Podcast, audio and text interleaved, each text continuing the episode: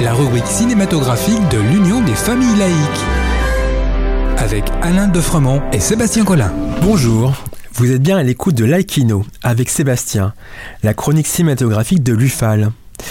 Bonjour Alain, Aujourd'hui, tu veux nous parler du film du dernier trimestre de 2021 que tu considères comme raté. Eh oui, bonjour Sébastien, bonjour à tous. Oui, évidemment, mon, appréciation est toute personnelle.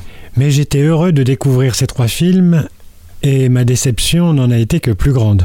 Pour le premier, j'y allais en éclaireur pour évaluer si je pouvais y amener ma petite fille de 10 ans. Et alors? Il s'agissait du film de Martin Bourboulon, Eiffel. C'est pourtant un beau succès en salle, non? Oui, euh, je crois qu'il a été calibré pour ça et aussi pour l'international. La Tour Eiffel, ça fait toujours rêver. Eh bien alors, que s'est-il passé? Eh ben, Je pensais naïvement que l'on raconterait l'histoire de Eiffel et de sa tour. Eh bien non, c'est plutôt l'histoire des retrouvailles de Gustave Eiffel avec son amour de jeunesse, Adrienne. Bien sûr, on évoque un peu les difficultés de la construction de la tour, dont on ne verra d'ailleurs que le premier étage. On évoque aussi les difficultés financières du projet. Mais la plupart du temps, on a droit à de longs plans de deux amants, dont l'un librement inspiré de Titanic. Ridicule. Sous un soleil couchant, perché sur une poutre de la tour au bord du vide, les deux amants s'enlacent, et ce n'est pas le navire qui menace de sombrer alors, mais le film. À peine évoque-t-on les conditions terribles des ouvriers sur le chantier qu'on repart pour une roucoulade, et en avant avec dans le rôle titre un Romain Duris aussi mauvais que d'habitude, il faut attendre le générique de fin pour voir défiler sur l'écran des informations sur la construction de la tour.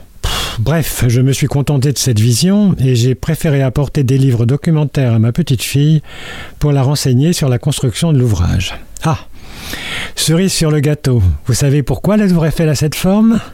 Ben, Je vous le donne en mille. Eh bien, le film nous l'apprend c'est parce que Gustave voulait déclarer son amour à Adrienne, avec un grand A. Ah. Dis donc heureusement qu'elle ne s'est pas appelée Yvette ou Eugénie. L'autre déception? Le second fut un film que j'ai vu en avant-première, sans savoir ce que j'allais voir.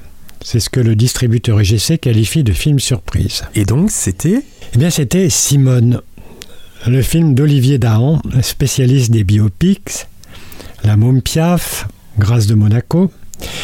Ce film donc est l'adaptation de la biographie de Simone Veil, Une vie. Je pense sincèrement que c'est un film utile, notamment pour les jeunes générations. Iront-elles le voir? Mais sur le plan cinématographique, ce n'est vraiment pas bon.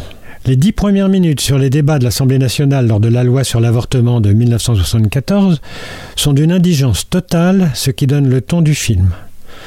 On est gêné par les moments de la vie de la jeune Simone dans les camps de concentration, gêné par le faux réalisme. Steven Spielberg, dans la liste de Schindler, avait fait preuve de beaucoup plus de pudeur et de respect, même si Simone Veil ne les avait pas aimés. Et puis il y a l'interprétation, vraiment peu inspirée de Elsa Zilberstein, qui plombe le film, hélas. Trois fois hélas. Et pour finir? On a très très déçu par le film de Nanni Moretti, Tripani. Trois étages en français. Qui nous compte les démêlés amoureux, juridiques et familiaux de trois familles du même immeuble. C'est tellement confus, sans intérêt, pas attachant, qu'on en veut à ce grand cinéaste de s'être égaré avec ce film très mineur. Merci Alain pour ce best-of des navets et autres films pas très enthousiasmants. Et à la prochaine fois. En attendant de vous retrouver, n'oubliez pas notre émission de balado-diffusion sur laicidad.ufal.org ainsi que sur notre site internet ufal.org. Pensez aussi que nos activités ne sont possibles que grâce à vos dons et à vos adhésions. C'était Sébastien sur Laikino. À très bientôt C'était Laikino, la rubrique cinématographique de l'Union des familles laïques. Retrouvez toutes nos rubriques Laikino et l'ensemble de nos balados diffusions sur lufal.org.